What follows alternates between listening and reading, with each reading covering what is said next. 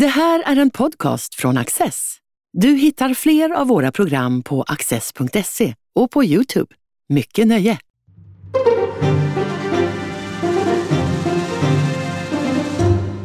Varmt välkomna till Studio Access. Och varmt välkommen, ett särskilt varmt välkommen till mina gäster idag. Anna Dahlberg, politisk redaktör i Expressen, Tommy Möller, professor i statskunskap vid Stockholms universitet. Jag tänkte vi ska prata lite grann om den gångna politiska höstterminen. Eh, har det varit en bra eh, höst för det demokratiska Sverige, Tommy Möller? Ja, alltså, det är klart att det är alltid bra för en demokrati att det blir maktväxling efter åtta år och så. så att, oavsett vad man tycker om eh, att det blir en ny regering så har ju det ett värde. Eh, I övrigt så, så blir det ju väldigt spännande att se nu vad som kommer att hända med den här majoritetskonstellationen som nu regerar Sverige. Och, och med, med anledning av din fråga så har det ju faktiskt varit också en debatt om vad det här betyder just för demokratin där många som är kritiska till Sverigedemokraternas inflytande ser detta inflytande som ett potentiellt hot mot demokratin. Några har till och med antytt att vi redan har lämnat demokratin. Så att säga. Men jag tror att man kanske ska vänta lite grann och, och göra den bedömningen. Är det ett attraktivt studieobjekt här för din profession? Att man nu får liksom även i Sverige får se vad som händer när ett eh, populistparti, som det ofta kallas, kommer in i, eh, i värmen? Oh ja, och det kommer ju garanterat att skrivas jättemycket om, om det som har hänt nu. Alltså det finns ju två helt olika perspektiv på, utifrån demokrati på vad som sker nu. Det ena är ju just att eh, kritikerna till den regering som nu tillträder och det samarbete som finns med Sverigedemokraterna, det är att man poängterar så att säga, de antidemokratiska inslagen. Vad man menar är det antidemokratiska inslag, alltså med den här populistiska demokratin som ju då utmanar lite grann den här liberaldemokratin som vi är vana vid. Det är ju det perspektivet, att man är rädd för att vissa rättigheter och så ska inskränkas. Och den diskussionen pågår ju. Det andra är ju att vi har ju ett eh, övergripande demokratiskt problem, ett underskott skulle man kunna säga, med att en mycket stor del av eh, befolkningen, nu då det här valet 20 procent, inte har haft inflytande över politiken. Eh, och, och, anledningen till att Sverigedemokraterna haft sådana framgångar är ju just det faktum att, att många människor inte känt sig representerade genom de andra partierna då som på olika sätt med olika manövrar och strategier försökt att isolera Sverigedemokraterna från inflytande. Så det finns två helt olika sätt att se på det här utifrån ett demokratiskt perspektiv. Anna, vad tycker du? Har det varit en bra höst för demokratin? Ja, men jag uppfattar nog att en hel del av den här alarmismen har lite i tysthet laddats ur. Eh, det var ju enormt mycket prat om fascism och sådär eh, veckorna före valet. Eh, och Stefan Löfven, Bengt Westerberg var ute och varnade för demokratins undergång och så vidare. Och nu uppfattar jag att den där alarmismen inte riktigt finns längre utan att det har skett någon form av normalisering. Det verkar som, så här långt som att Sverige, precis som våra nordiska grannländer, klarar av att härbärgera ett populistiskt parti i, i det demokratiska systemet. Och jag tror liksom du att det, det är i grunden bra. Man kan inte ha ett undantagstillstånd hur länge som helst. Som vi byggde ju upp det med decemberöverenskommelsen och sen januariavtalet. Och till slut så mm, med Sverigedemokraternas framgångar så hade vi fått någon slags februariavtal med sju partier snart mot eh, Sverigedemokraterna om man hade fortsatt. Det hade varit ett sluttande plan och nu ser man på 2026 kanske vi går mot, det är väldigt långt fram, men mot ett val där SD för första gången kommer ställas till svars inför sina väljare. Det finns ju sådana tendenser redan nu att det finns väljare som, som är besvikna och ställer dem till ansvar. Det skulle i sådana fall vara första gången. Eh, om vi tar ett eh, kontrafaktiskt eh, ja, händelseutveckling så hade det varit att de för ytterligare en gång hade kunnat gå då ensamma, kanske mot en SM-regering och sagt att varit ensam om att, och utmana allt som hade varit svårt under de här åren. Kanske blivit största parti. Så att, ehm, ja, om man nu vill se en kamp mot SD så kan den inte vinnas liksom, ja, eh, på så kort sikt. Då får man se det som ett längre eh, lopp. Och där tror jag att det här är en sundare väg att gå. Att de här väljarna faktiskt får höras och att partiet får prövas vi ska inte göra det här med etiketter till någon huvudfråga, men liksom, eh, man använder det här med populistisk lite grann. Det har blivit ett något stående epitet med Sverigedemokraterna. Är de mer populistiska än andra partier i Sverige? Ja, men jag tänker att, eh, apropå det som du pratade om, att demokratin har ju de här två sidorna, det som rättsstaten och eh, eh folkrepresentation, suveränitetstanken. Och då är det ju uppenbart att eh, Sverigedemokraterna vill ha mer av direktinflytande för folket. Det är ju det som populister i Europa vill ha medan andra eh, tycker att de rättsstatliga inslagen och även inslaget av EU, juridifieringen av samhället, är på det stora eh, hela taget en, en god sak. Eh, och i den frågan så står ju SD tydligt på den populistiska sidan. Så SD är lite mer trogna andan bakom 1974 års regeringsform för den gick ut väldigt mycket just på folksuveränitet. Ja, vi ska inte eh, stanna, stanna i det här med, med, begrepp, men det är klart att när vi talar om populistisk demokrati, det är ju någon sorts översättning från engelska popular democracy, som ju, det blir ingen riktigt bra översättning, men du har ju rätt i att det blir en sorts variant av det som kom att prägla vår nya regeringsform på 70-talet. Alltså att folksuveränitetsprincipen, majoritetsidéns omedelbara genomslag var det centrala. Och det här med maktdelning och, och, checks and balances, olika balanserade moment, var ingenting man prioriterade. Det som man brukar säga är utmärkande för en liberal demokrati. Idag eh, vurmar ju alla, möjligtvis utom några partier då, för idén om liberal demokrati. Men jag får gå tillbaka till det intressanta som Anna säger om, om ansvarsfrågan. Och det är det första, som, första gången som Sverigedemokraterna kommer att ställas till ansvar då nästa val. Och vi ser ju redan nu på den opinionsutveckling som varit efter valet att det är en ganska kraftig nedgång så här långt. Men det är, ju väldigt tidigt att säga någonting. Men det har naturligtvis att göra med en besvikelse som finns hos många av deras väljare. Inte på grund av tidavtalet, för det var ju en framgång, men på grund av att man har svikit när det gäller det löfte som fanns om bensinpriser och sånt. Eh, och det blir också intressant att se vad får det här för konsekvenser för den dynamik som finns inom eh, opinionsfaktorn är en väldigt viktig eh, omständighet till hur partier agerar. Och det, det, är det jag menar att vi ska kanske vänta och se lite grann. Hur kommer SD att agera nu när man har en ansvarsroll? Kommer man att radikaliseras om det blir en fortsatt opinionsnedgång? Eller kommer det ske en avradikalisering som en konsekvens av att man nu är med och tar ansvar? Alltså det, det återstår att se. Sverigedemokraterna har byggt upp, en ganska bred koalition. Först så dränerade de eh, Socialdemokraterna på manliga arbetarväljare. Sen dränerade de Moderaterna på, på väljare och de har då företagare, arbetare, jordbrukare. Det är väldigt svårt att i ansvarsställning till, tillfredsställa alla de grupperna. Eh, och både höger, traditionella moderater, traditionella socialdemokrater.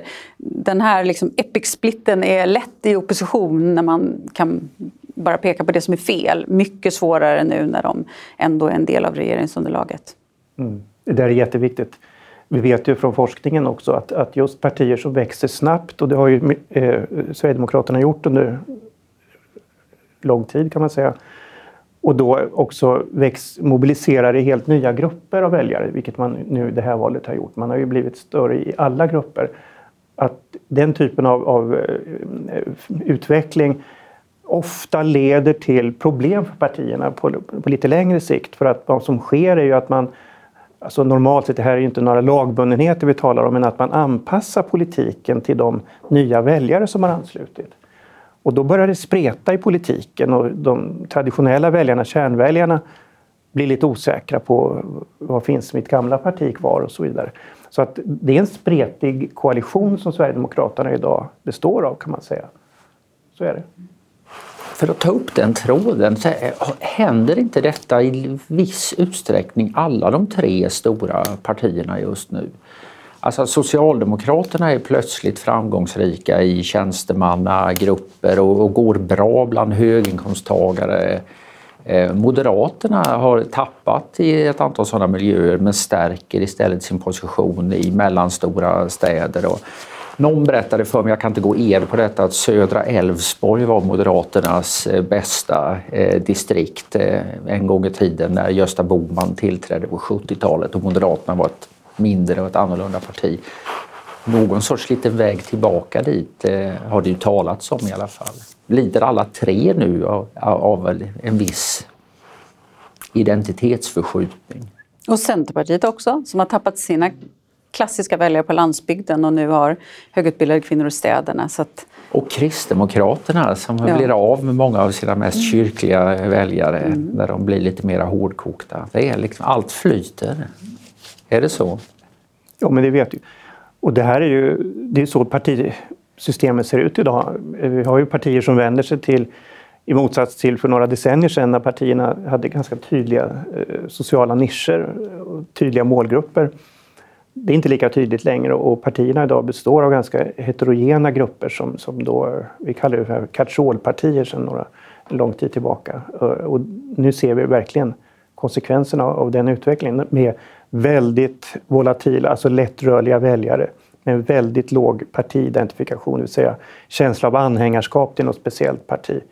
Så att det, det sker väldigt stora rörelser i, i samband med valen. Även om partierna kan parkera på ganska stabila nivåer så är det ganska stor eh, variation, det är ganska stor rörelse in och ut från partierna. Det har ju varit framförallt Liberalernas kännetecken i många år. Sören Holmberg brukar kalla det för politikens Hallsberg, alltså en, en vändstation. man är på väg någonstans och sen så nästa val så röstar man på ett annat parti. Mm. Ja, så man har gått från ett eh, partilandskap där det är de här mer materiella intressena. Att, eh, landsbygdens intressen, då är det Centerpartiet, arbetarnas intressen, företagarnas intressen, ja men då är det Moderaterna och så vidare. Till att det mer handlar om den här nya Galtan-skalan, eh, identifikation kring olika värden och så vidare. Jag tror det här skapar viss röra och förvirring som vi såg i den här, menar, under januariavtalsperioden. Att det är svårt att få ut någon vettig politik av av det här nya landskapet? Det, ja, höst, ja, det, hösten börj, höstsäsongen började ju med valet då naturligtvis och sen slöts det Tidöavtal och det avgavs regeringsförklaring. Och det presenterade, Ulf Kristersson presenterade då en statsrådslista och en departementsindelning. Om ni ska lyfta fram någonting i, i allt detta som är värt att särskilt uppmärksamma, vad skulle det vara? Vad är det viktigaste som faktiskt har hänt eh, efter valet? Tommy? Ja, det är att vi till slut fick en regering. Det tog lite tid. Eh, och att vi fick en, en regering... Alltså det som är unikt med dagens situation det är ju, det är ju att vi har ett stödparti till regeringen som inte, själv, alltså inte sitter i regeringen men som är stör, det största partiet inom konstellationen. Vi har ju sedan länge haft en situation i Sverige, vi har ju alltid, nästan alltid minoritetsregeringar som har stödpartier som, i sitt underlag, men då har det varit mindre partier. Och det här krånglar ju till det lite grann, både maktpolitiskt eftersom Sverigedemokraterna de facto får ett väldigt stort inflytande och, och man menar det, det har man eh, förtjänat. Och så att säga, det, eh, alla röster ska väga lika tungt och så. Men det har också en väldigt symbolisk tyngd. Eh, och tänk inte bara på Moderaternas våndor att lämna förstakammarsalen när man har sina gruppmöten utan det har sin betydelse att Moderaterna efter så många år, sedan 1979 års val, inte längre det näst största partiet. Eh, och det vägs naturligtvis upp av att man nu har statsministerposten och leder regeringen. Så att säga. Det är klart att det, det, det är lite plåster på såren, men det, det, det har sin symboliska tyngd. Jag tänkte jag skulle bara testa ett konträrt perspektiv, att det gått jättebra eh, för den här regeringen. Eh, med tanke på att i debatten så är det, är det den omvända diskussionen just nu. Och då tänker jag, Eh, man lyckades faktiskt ro i land det här Tidöavtalet. Det var väldigt många som sa att det här bygget kommer vara enormt svårt, för att inte säga omöjligt. Eh, det lyckades man med. Eh, och man lyckades också få igenom sin budget. Det kan man tycka är självklart, men det har inte varit självklart nej, i Sverige. Så om vi bara tittar jämförelsepunkterna här då. Ja, då har vi januariavtalet. Det tog 134 dagar. Eh, 2014, 2018 förlorade regeringen budgeten och det var olika typer av eh, kaotiska ja, situationer politiskt. Så på ett sätt kan man säga, ja men titta här, de levererade tidavtal, de har levererat en budget som går igenom eller som kommer gå igenom eh, när som helst. Så att, eh, det är ju ett perspektiv att lägga på det som har hänt. Men det är inte den bild som, som vi lever med nu, utan den bild som har satts i medierna eh, är ju att, och bland väljarna är ju att det här är hittills en svag start Eh, sex av tio väljare tycker att regeringen är dålig eller mycket dålig så här långt. Det har varit mycket svekdebatter. Eh, så det är den bilden som dominerar. Det är därför jag tyckte det var lite spännande med att bara lansera det konträra perspektivet. Eh, och jag tror att Ulf Kristersson måste ut på banan. Eh, det här handlar ju om vem bestämmer verklighetsbilden? Eh, man kan inte vara så frånvarande eh, som han är just nu. Det beror, mycket beror på vad man jämför med. Att, eh, Löfven fick väl mer av en smakstart då i 2014 medan det var ju väldigt trögt för Reinfeldt precis efter att den regeringen hade bildats 2006. Jag tror att det går väldigt bra i opinionen eh, för regeringen just nu jämfört med hur det var den gången. Ja, alltså någon total succé kan man väl inte säga att det varit för. En fullständig succé är det väl knappast för regeringen men jämförelsevis med 2006 när ett par statsråd omedelbart fick lämna och Löfven fick väl ingen smakstart heller tycker jag nog. Han förlorade ju budgeten Ja, till exempel. Så att, Decemberavtalet fick han till slut. ja, det var ju en Men då stor är det- framgång. ja. Ja. Men, men hot om eh, extraval. och- Nej, men det är ofta lite eh, kämpigt i början för tillträdande regeringar så det får man ju ta in i beaktande. Självklart. Sen det här med eh, att statsministern kanske inte har tagit plats i, i debatten. Jag vet inte, det, de har ju haft en hel del att göra. Alltså det, det är ju värt också att ta in det perspektivet. Alltså efter en lång, mycket intensiv och krävande valrörelse så ska man då efter valseger formera en regering, man ska förhandla om regeringspolitiken, bilda regering, hitta alla medarbetare och ministrar och sen börja jobbet. Och det är rätt mycket jobb nu för att det tycker jag också man kan göra en parallell nu när regeringen tillträder med de borgerliga regeringarna som tillträdde först 1976 och sen 91. 1976 var det ju fritt fall för svensk ekonomi och väldigt många strukturproblem. Ehm, 91 så var det ju också motsvarande eh, ekonomiska problem som var ännu större den gången kan man säga. Eh, och den här gången så, så är, har regeringen att möta en veck- eh, hög inflation som, som ser ut att kunna bestå ganska länge. Vi har energikrisen, vi har ett krig som pågår i vårt närområde. Alltså det finns, och sen en NATO-process som är väldigt känslig. Så att de har lite att göra. Ja, det här med kris har nästan blivit en sorts normaltillstånd i, eh, i politiken. Är det inte det ena så är det det andra. Under valrörelsen så handlade det ju väldigt mycket om migrationen och eh, gängkriminalitet.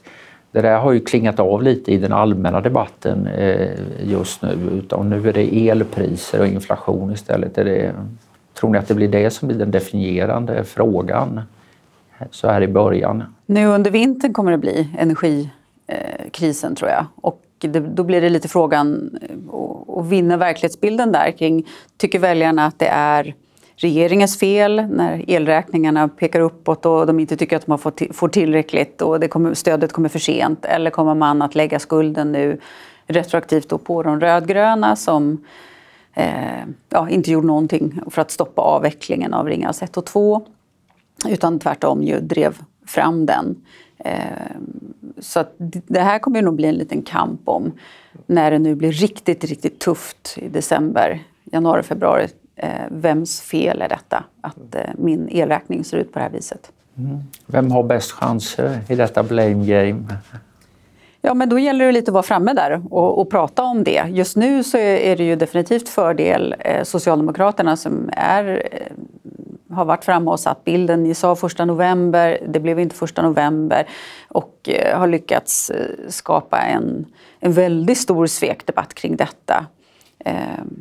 Kan jag uppfatta som kanske lite överdrivet med tanke på att den, det elstöd som det nu blev, det är ju den modell som Socialdemokraterna själva presenterade i valet, nämligen Svenska kraftnät som ska använda de här flaskhalsavgifterna. De själva sa att stödet ska eh, vara klart så snart som möjligt. Det, kanske, det var ju ett mycket smartare sätt att uttrycka sig på. Ehm, men de flesta hade nog inte trott att det betydde februari heller. Men eh, som sagt, Socialdemokraterna var jätteduktiga nu på att ut och säga att det här är ehm, det här är eh, den här nya regeringens ansvar att de har misslyckats med detta. Så att, eh, då gäller det att, att vara framme och ge den andra bilden av varför vi befinner vi oss i ett sånt här känsligt läge. Och de stora förlorarna är väl egentligen eh, de som inte är i politiken, så är väljarna eller medborgarna. Kombinationen av kraftiga konsekvenser kostnadsmässigt i kombination med att de ansvariga, partierna, kommer att ha den här eh, skulddebatten, vems fel det är och så vidare. Det, vi vet ju också sedan tidigare att det brukar vara ganska tröttsamt för väljarna med den typen av debatter. Men, och det har vi ju redan en sån debatt. Men som är intressant också i sammanhanget att konstatera det är ju att ofta i samband med kriser så uppstår ett sånt här möjlighetsfönster. Och som, nu så har ju då det har uppstått ett möjlighetsfönster för ny kärnkraft. Det trodde man väl inte bara för ett år sedan. Eh, den tragiska utvecklingen i Ukraina har inneburit att vi kanske snart är medlemmar i Nato. Det trodde väl inte heller någon för ett år sedan. Så att det är ju konsekvenser av kriser där det finns då ett utrymme för, för handling för den som då har under många år drivit en viss politik men inte kunnat genomföra den. Så det blir en sorts islossning i ett mm. sådant läge. Att det är klart, i energifrågan är det långa ledtider så oavsett om det är kärnkraft eller om det är vindkraft i havs så tar det ett decennium av, eller i den storleksordningen att få det på plats. Det är, det är, inte lätt för någon att träda fram och säga att jag löser det här problemet. Nej, det, det är tyvärr så att det finns inga bra lösningar på kort sikt. Ehm, och Däremot så är det väldigt viktigt att komma igång snabbt. Mm. Får jag bara haka på där, det här med långa ledtider politikens eh, problem är just det här kortsiktighetens tyranni. Så, eller för, ja, det som tror jag kommer definiera den här regeringens eh, eh, eventuella framgångar eller misslyckanden det är ju i vilken mån man kan vända trenden när det gäller kriminaliteten och gängbrotten och det. Och det har man ju då lanserat ett antal ganska uppmärksammade, för att inte säga kontroversiella förslag som, som det här kommer ju ta tid att genomföra i den mån man, alltså lagrådet kommer att ha en hel del att säga. Och det ska bli också intressant i det sammanhanget att se hur exempelvis Moderaterna som alltid brukar betona vikten av att lyssna in lagrådets synpunkter, hur man, hur man gör den här gången när man kommer med förslag om anonyma vittnen, eh, visitationszoner, utvisning av, av eh, medborgare, eller eh, personer som inte är medborgare men som inte heller har begått brott men som deltar i gängkriminalitet och ja, eh, det kommer att ta lite tid att genomföra den här politiken och när man väl har genomfört det kommer det ge effekter. Alltså, det återstår att se också. Eh, vågar människor ställa sin i en rättssal och vittna om det är anonymt? Och hur ska, hur ska man ur rättssäkerhetssynpunkt värdera den typen av uppgifter? Eh, vad kommer de här visitationszonerna att innebära för Eh, känslan av, av, exkludering i samhället, för det kommer ju naturligtvis att drabba vissa och inte andra. Ja, det finns problem med alla de här sakerna naturligtvis. Eh, och utvisningarna ska vi inte alltså Det finns ju massor med människor idag i Sverige som har utvisningsbeslut men som fortfarande finns kvar i landet. Man kanske skulle börja där. Eh, och jag tror att eh, jag, jag är ganska övertygad om att det kommer att bli svårt för regeringen att leverera på de här frågorna. Alltså att, i den meningen att, ge, att man kan se synbara effekter om fyra år. Det har jag väldigt svårt att se. Vad tror du? Ja, det är väl någonstans där. Men därför så har jag skrivit, jag tror till exempel att man skulle behöva en ny styrning av polisen, en ny polisledning. Man behöver ta sig an politiska frågor som inte bara handlar om lagstiftning. För lagstiftning är ju ett verktyg som man har som regering som ju ofta då är långsamt. För alla lagar måste ju beredas. Eh, det tar sin tid. Eh, så jag tror att man behöver titta på sånt också, som regleringsbrev och annat. Har väljare ökad eller minskad eh, benägenhet att eh, leta efter saker och belöna en regering för? Eller eh, alltså, blir man omvald därför att man har gjort väl ifrån sig eller därför att väljarna misstänker att alternativet är sämre? Det är väl en kombination av de faktorerna. Men normalt sett om, om människor känner att det fungerar så brukar man ju i alla fall ge en sittande regering chansen en gång till. Så sen finns det ju någon sorts oskriven lag verkar det som, i alla fall ett mönster. Man tittar på valresultat att efter två perioder så brukar folk vilja ha förändring och att det i sig har ett värde. Det krävs ganska mycket för att en regering inte ska bli omvald en gång. Eh, vi har ju haft några exempel, men de är inte så många. Den nya svenska modellen efter 1976. Jag tänkte, en NATO-frågan. Eh, SCB har ju mätt partisympati och, eh, och de, i samma veva har de då ställt en fråga om hur man ser på NATO-medlemskapet. Nu är 70 procent av svenska folket för NATO, mer eller mindre. Och från den partipolitiska rymden så hör man egentligen ingen nämnvärd kritik mot beslutet att gå med. Så att säga, det finns väl enstaka personer och sådär men inget av partierna verkar satsa på att bekämpa det här. För ett år sedan var det politiskt omöjligt att Sverige skulle gå med i Nato. Vad, vad säger det här om svensk politisk kultur? Anna? Jo, men att den är ganska opportunistisk. Jag menar, vi har, vi har sett det i flera frågor. Migrationen där Före 2015 så fanns det en enighet total, bortsett från SD, då, om att det skulle vara öppna gränser. Det var den enda klokskapen. Eh, och sen dess så är det ett annat konsensus och vi ser det i fråga efter fråga. Kärnkraften, Nato. Ehm, så att det är någonting med att när folket väl svänger eller de stora partierna väl svänger så så svänger man rejält och sen så blir det ett nytt normalläge. Eh, jag själv fascinerades över den där siffran faktiskt. För vi på Expressens ledarsida har skrivit om NATO-medlemskapets klokskap i hur många år som helst. Innan det, det var coolt. Ja, och det kändes ju ja. som hopplöst på något sätt. Det ansågs vara en bizarr eh, ståndpunkt långt ute i tassmarkerna på något sätt. Att det, nej, nej, nej, det var...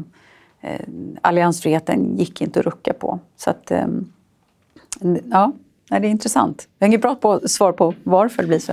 Ja, men det, det ligger väl lite grann i det här att, jag vet inte om man ska kalla det opportunistiskt, men det är klart att visst, jag tror inte att Socialdemokraterna var så pigga på att få en valrörelse när vi hade ett krig pågående i Europa eh, där flera partier på den andra sidan hade krävt ett NATO-medlemskap. Det hade nog inte varit en, en, bra situation att få den frågan i valrörelsen.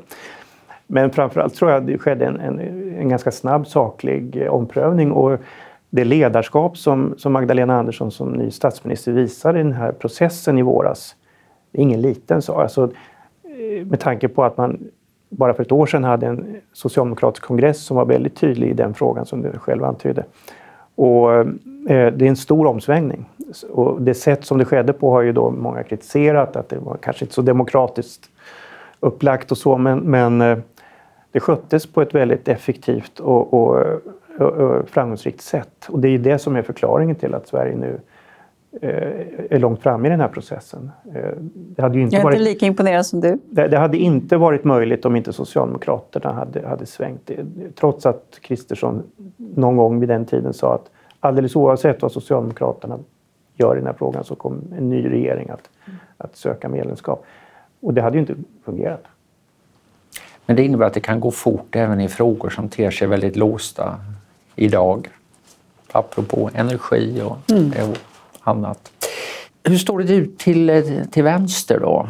Eh, har S bestämt sig för om valet var en eh, triumf eller en förlust nu? Ja, opinionssiffrorna har gjort det lätt för Magdalena Andersson. Eh, de har ju haft ett stort lyft. De gjorde ett bra valresultat och nu går det ännu bättre efteråt. Och det talar ju då för hennes tolkning av valresultatet som är att det var inget fel på S, eh, på deras budskap, utan felet var bland partierna runt omkring. Eh, så nu har hon nog ett starkt mandat att fortsätta på den här linjen som väl handlar om att neutralisera frågor kring migration, och kriminalitet. Hon vill ju inte ta debatt om Tidöavtalet. Eh, och sen ska man istället vill, vill ha någon form av klassisk vänster-höger-konflikt. Men den är ju inte lätt att få med den här regeringen. De hade väl hoppats på en första eh, fight om a-kassan, den uteblev.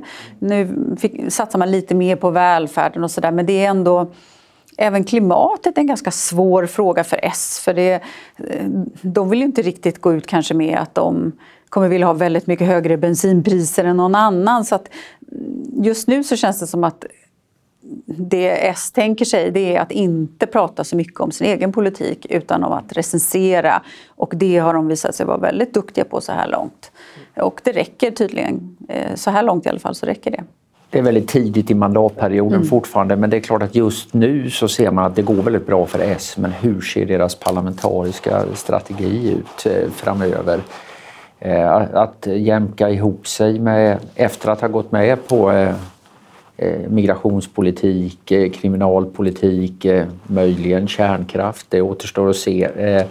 Så ska man få ihop det med MP och V och, och så Centern som vill driva ekonomiska politiken i rakt motsatt riktning. Så glädje för stunden men det, även de har orosmoln vid horisonten. Nej, de är ju uppenbart Eh, kluvna i den här frågan var det ett bra eller dåligt valresultat. Alltså, som parti gjorde de ju ett, egentligen ett fantastiskt bra val med tanke på att de har suttit i regering också åtta år. Och, och det har inte gått jättebra i alla avseenden kan man väl säga. Eh, och de hade, att man tittar på agendan, vilka frågor var det som diskuterades i valrörelsen? Ja, det var inte regeringens favoritfrågor. Eh, och ändå gick man framåt. Eh, så att det måste ju ses som en stor framgång naturligtvis. Det, historiskt sett så har ju Socialdemokraterna inte trivts så jättebra i opposition. De har inte så stor vana på det heller. När man tittar de senaste 90 åren, sedan 1932, så har Socialdemokraterna, räknar jag ut, suttit i 17 år i opposition. Så man är lite ovan. Och det har inte gått så jättebra för partiet de perioder man har suttit i opposition. Kanske det går bättre den här gången för att eh, som du säger, alltså regeringen går ju en svår tid till mötes. Troligen kommer den här för regeringen negativa opinionsutvecklingen att kunna fortsätta, tänker jag. Och Socialdemokraterna behöver inte göra så mycket mer än att bara finnas där och, och klanka lite på regeringen så kommer kanske opinionssiffrorna att vara ganska positiva. Frågan är, räcker det? Eh, vi hade ju motsvarande situation när Mona Sahlin var partiledare i opposition då för 15 år sedan. Man låg ju skyhögt före eh, allianspartierna, ganska nära 20, 2010 års val. Eh, men sen skedde en snabb omväg. Alltså, med den här stora rörligheten som finns i väljarkåren så, så kan man inte, eh, även om man har ett enormt opinionsmässigt försteg in, in, när man går in i en valkampanj, ta ut någonting i förskott. Så att jag tror att partiet, Socialdemokraterna nu måste eh, eh, ta tillfället i akt att fundera igenom vad är det för sorts parti vi vill vara nu egentligen? Kommer vi vara och vilken, vilka frågor ska vi mejsla ut ny politik inom? Vad är det som inte har fungerat? Det är alltid ett tillfälle också i oppositionsställning att kunna bedriva den här typen av eh, processer som, som man när man regerar inte har tid med. Och det, det är viktigt att utnyttja den tiden, se om man kommer att göra det. Sen tycker jag att det, är intressant, det ska bli intressant att se eh, hur Socialdemokraterna förhåller sig till SD. Där finns ju en majoritet, en parlamentarisk majoritet med S och SD. Kommer den att utnyttjas? Vi såg ju under förra mandatperioden, då var det få som trodde att den här majoriteten som högerpartierna ihop med V skulle kunna formera att den uttaget var relevant. Den visade sig bli väldigt relevant. Eh, kan det bli så på något sätt nu att ett stressat SD och ett makthungrigt S på något sätt hittar varandra i några frågor och att det här banar vidare för någonting nytt, eh, hittills otänkbart eh, efter 2026? LO börjar prata om att de ändå måste ha en diskussion med SD. Eh, troligtvis så är väl det så att S och SD är eh, konkurrenter om väljare och att S vill ha tillbaka sina manliga eh, arbetarväljare och att SD därför ser S eh, enbart som ett hot. Men det finns en potentiell majoritet här som ligger, och, liksom, ja, ligger till sig och eh, den kan nog bli... Eh, ja, jag tror man ska hålla ögonen på den. Ja, under alla förhållanden så ger det ju Sverigedemokraterna ett ganska bra förhandlingsläge gentemot regeringen. Ja. kan man säga. Och det, vi vet Båda kan ha intresse här. Ja, absolut. Så att jag skulle bli förvånad om det inte i några viktiga frågor mm. kommer att bli på det sättet att man eh, röstar samfällt. Och det har man ju gjort tidigare också, så det är inte något. Vi skulle kunna fortsätta hur länge som helst nästan, men det här får bli slutord. Eh, stort tack för att ni har varit med och gästat oss. Anna Dahlberg, Tommy Möller, Du har just lyssnat på en podcast från Access. Du vet väl att vi också är en tv-kanal och tidning? Teckna en prenumeration idag på access.se.